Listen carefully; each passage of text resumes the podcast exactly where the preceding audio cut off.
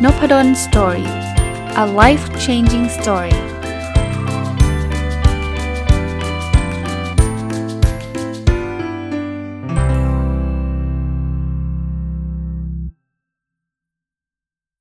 สวัสดีครับ ยินดีต้อนรับเข้าสู่นพดลสตอรี่พอดแคสต์นะครับ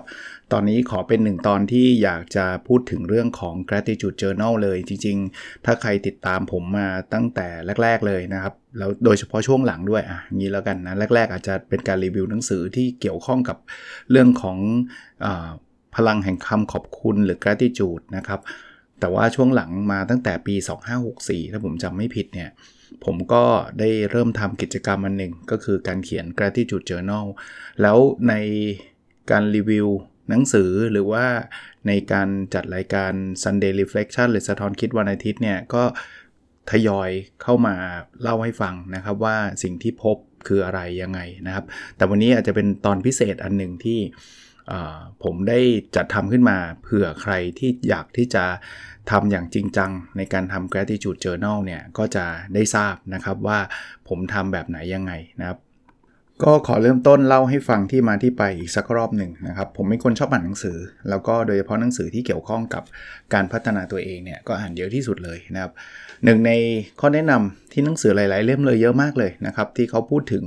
การทำให้ตัวเองมีความสุขมากขึ้นเนี่ยก็คือเขาบอกให้เราเขียนสิ่งที่เรียกว่า gratitude journal นะครับ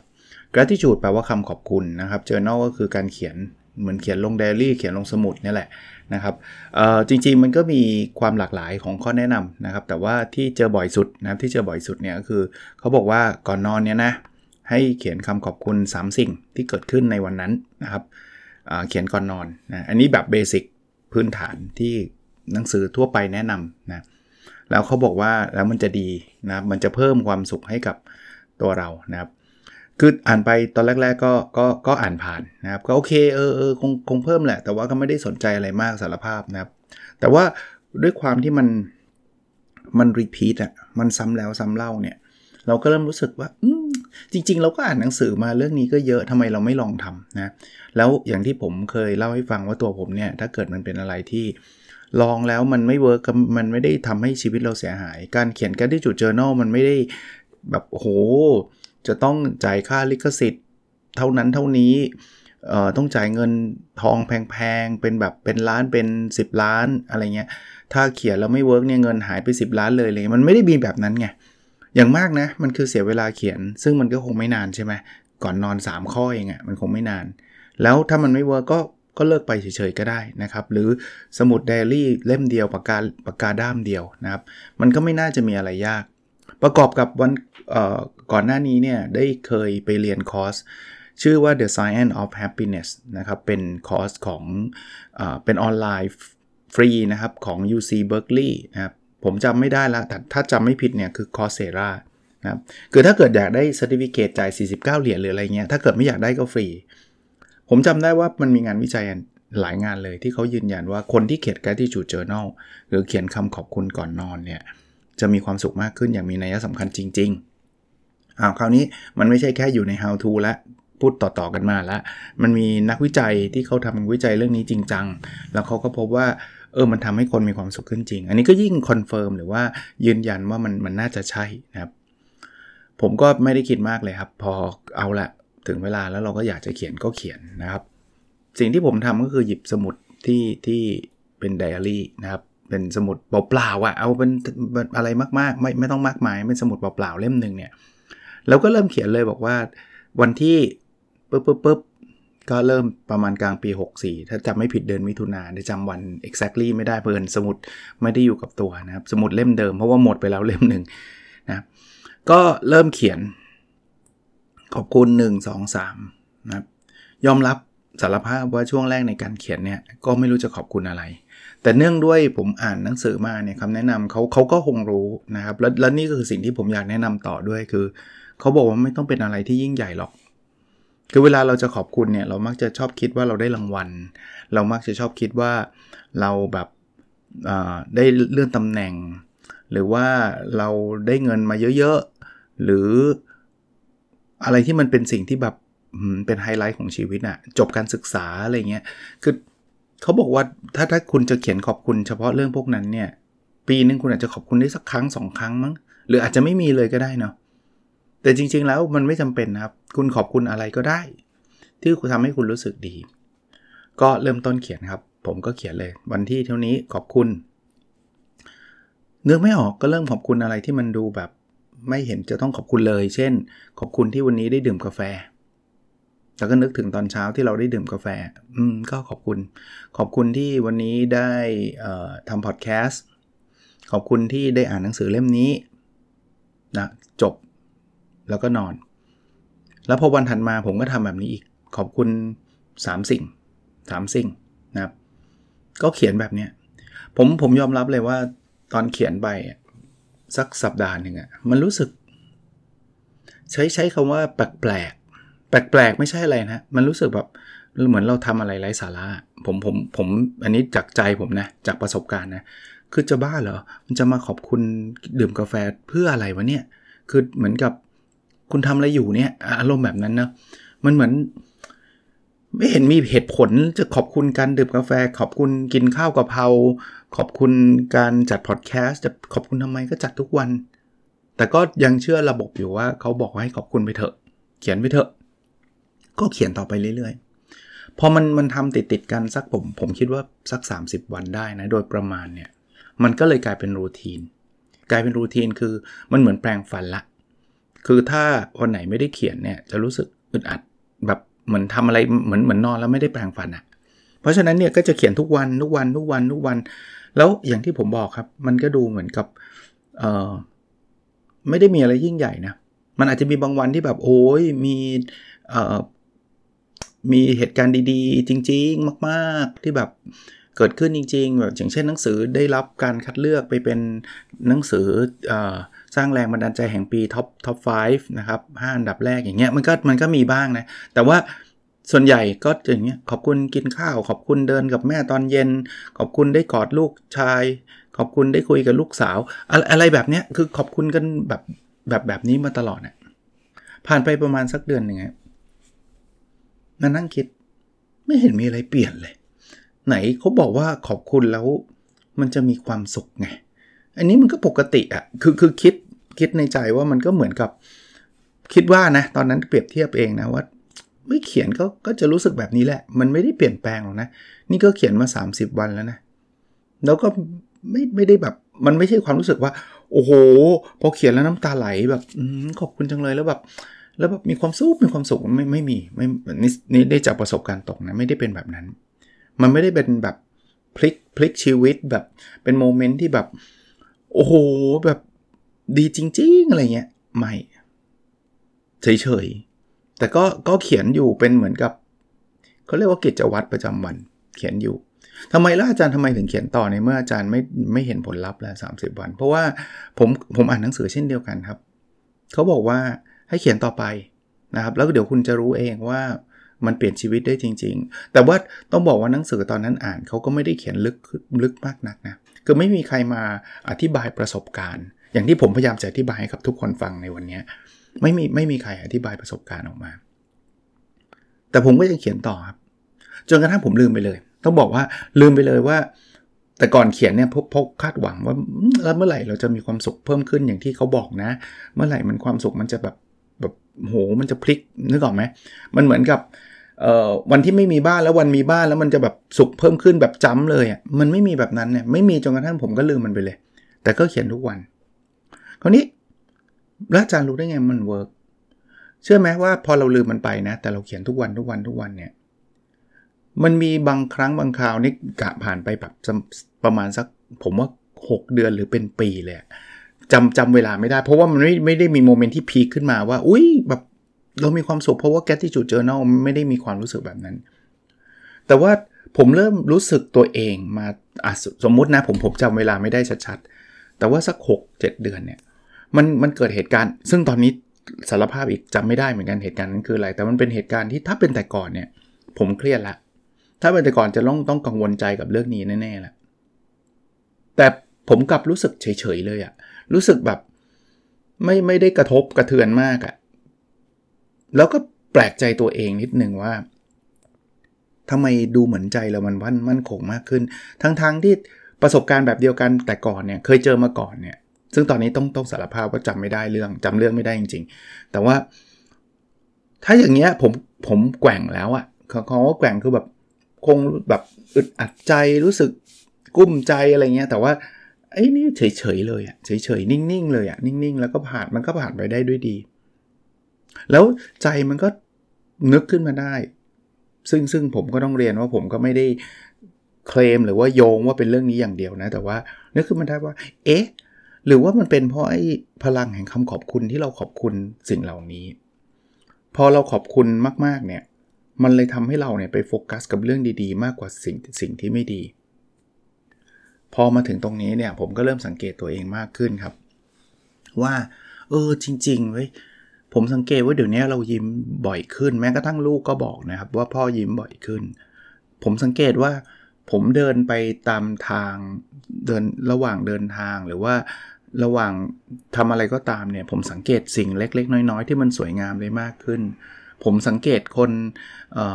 พนักงานทำความสะอาดที่นั่งกินข้าว แล้วเขามีความสุขกับการกินนึกออกไหมเขากินแล้วเขาอร่อยอะ่ะแล้วเราก็ถักทายเขาว่าอร่อยไหมครับอะไรเงี้ยซึ่งซึ่ง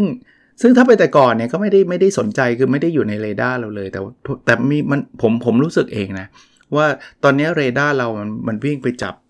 ความสุขได้ได้เยอะขึ้น เต็มไปหมดเลยครับ ตอนนี้เขียนคำขอบคุณตอนเย็นเนี่ยตอนก่อนนอนเนี่ย ถ้าไปแต่ก่อนนึกไม่ออกครับว่าจะเขียนอะไรตอนนี้ต้องตัดออกครับ เพราะว่าตอนตอนนี้ผมพยายามเขียน 3 ข้อไง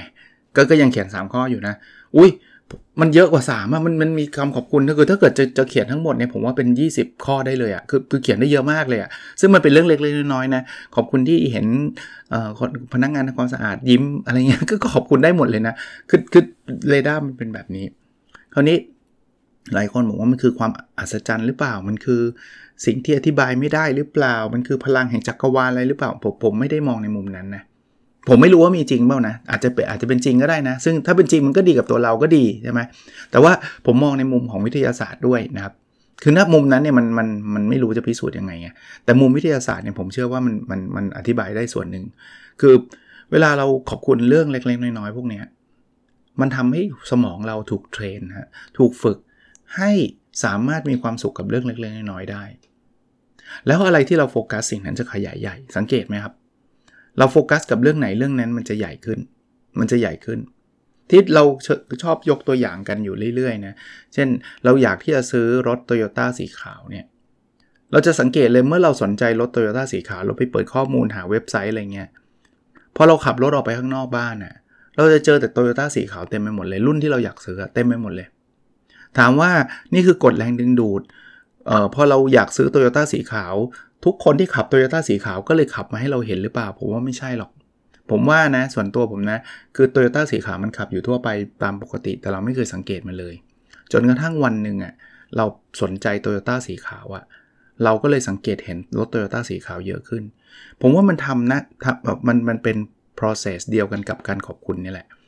พอเราขอบคุณเสียงเล็กน้อยๆเนี่ยเราจะเห็นสิ่งดีๆเกิดขึ้นครับมันก็เหมือนเราดึงดูดสิ่งดีๆเข้าสู่ชีวิตทั้งๆจริงๆแล้วอะสิ่งดีๆเหล่านั้นมันเกิดขึ้นในชีวิตประจำวันเราอยู่แล้ว ก่อนที่เราจะสนใจหรือขอบคุณเนี่ย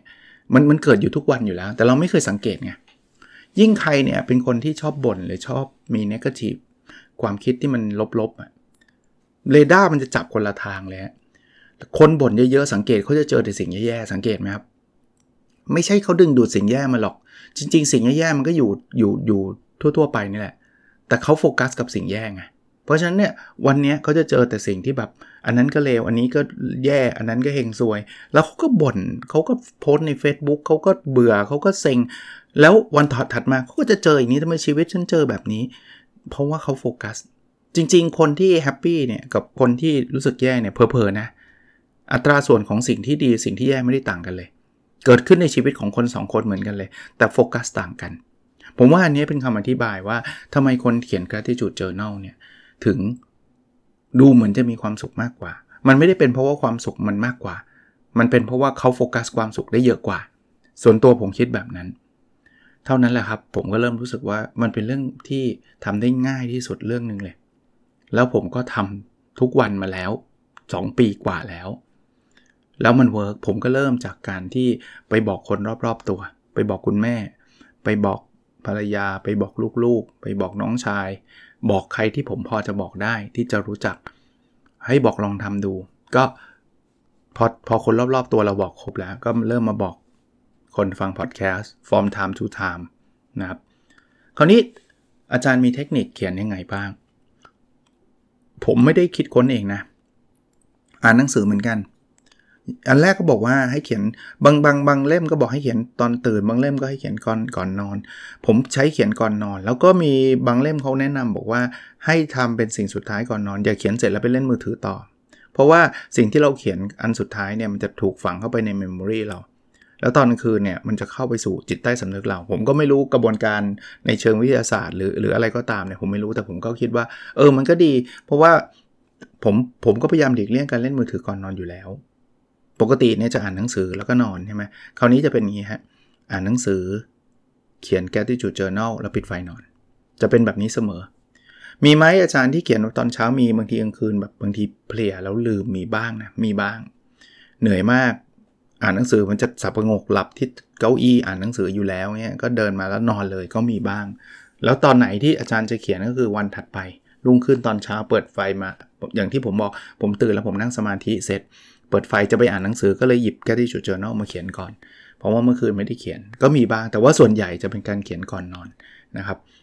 อาจารย์ขอบคุณอะไรบ้าง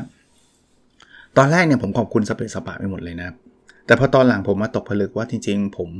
ขอบคุณเนี่ยมันมีความสุขอยู่ 4 ประเภทครับ ประเภทที่1เนี่ยมันคือความสุขที่เราได้รับจากผู้อื่น ขอบคุณที่คนนี้เอาคุกกี้มาให้เรา ขอบคุณที่คนนี้เขามาช่วยเหลือดูแลเราในเรื่องอะไรก็แล้วแต่ ขอบคุณที่เขาเอาหนังสือมาฝาก ขอบคุณที่เขาช่วยทำธุระให้เรา นี่คือความสุขที่เราได้รับจากคนอื่น นี่คือสิ่งแรกที่ผมขอบคุณ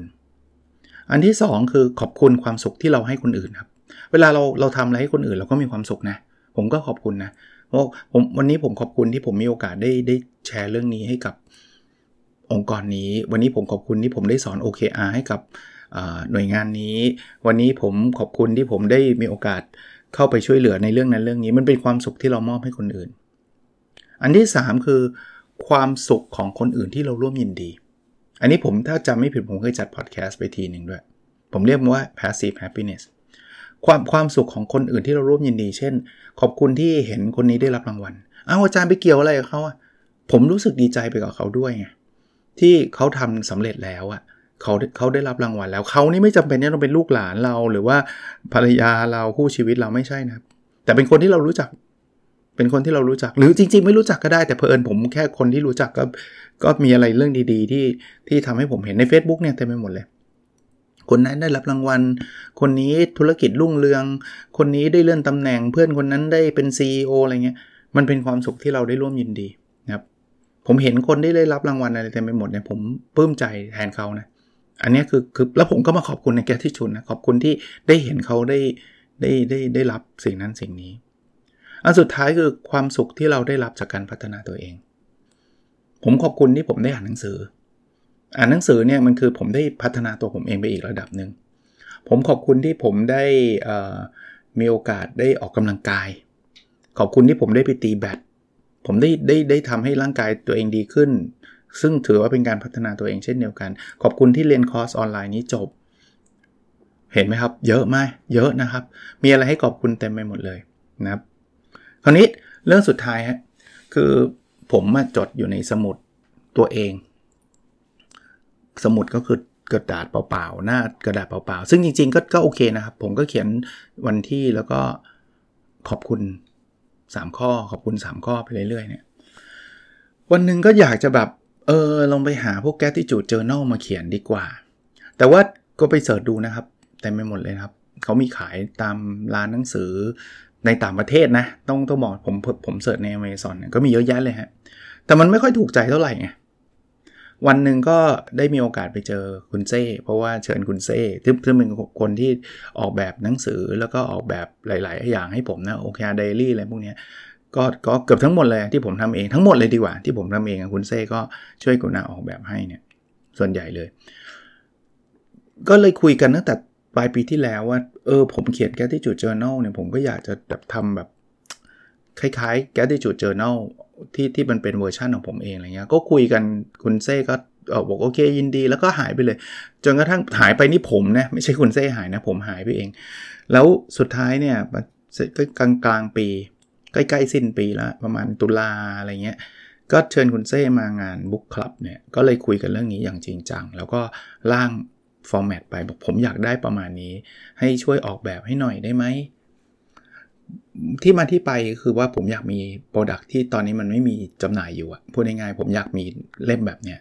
คุณเซ่ก็บอกออกแบบให้ ก็ใช้เวลานะแต่ออกแบบมาสวยงามมาก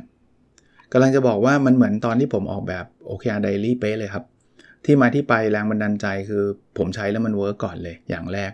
แล้วผมก็อยากจะมีที่ ที่ record ของตัวผมเอง ผมก็เลยทำไดอารี่ขึ้นมา แต่พอทำขึ้นมาแล้วก็เชื่อว่าหลายคนที่ฟังนพดล Story อยู่เนี่ยก็อยากจะมีเหมือนกัน อยากจะได้เหมือนกัน เพราะนั้นผมก็จะทำเผื่อ แต่ก็ผมผมจะไม่ได้ทำเยอะมากครับ จะทำเป็นจำนวนจำกัดไอ้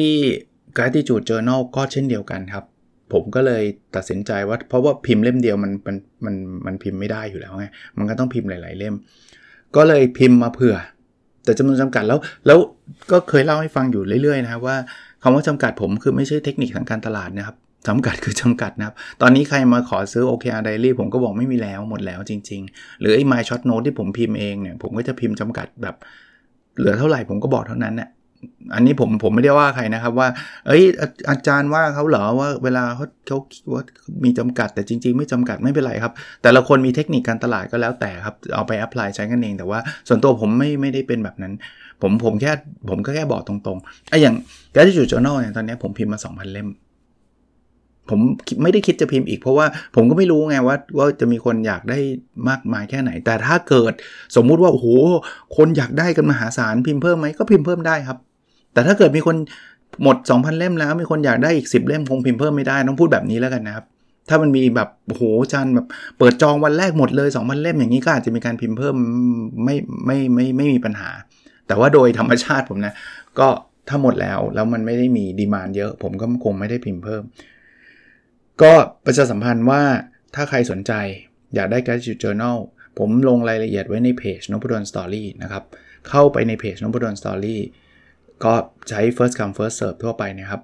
ถ้ามันหมดแล้วก็คงต้องบอกว่าหมดยกเว้นว่ามันมีดีมานมหาศาล มีอินบ็อกกันมามหาศาลว่าอยากได้อยากได้อยากได้นะครับ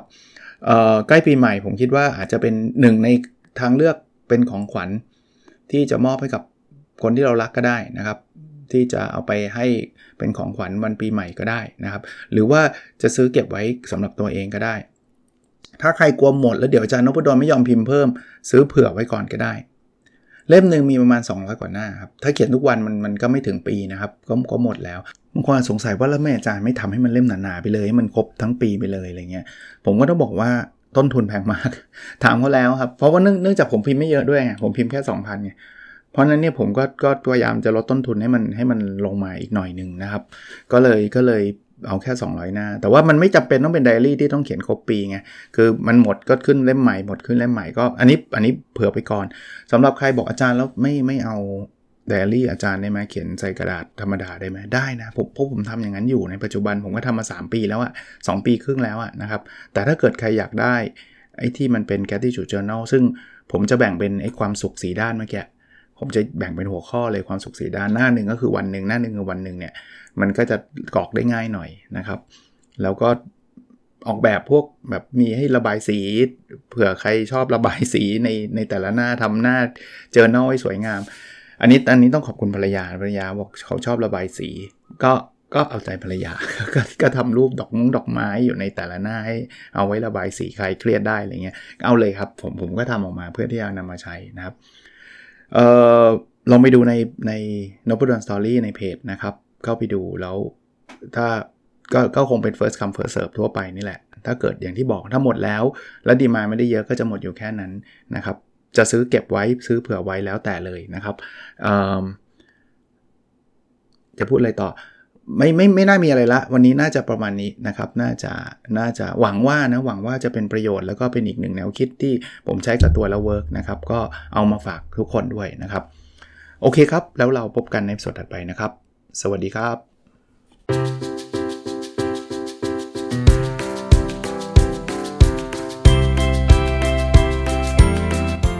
n o p ด d o n Story a life changing story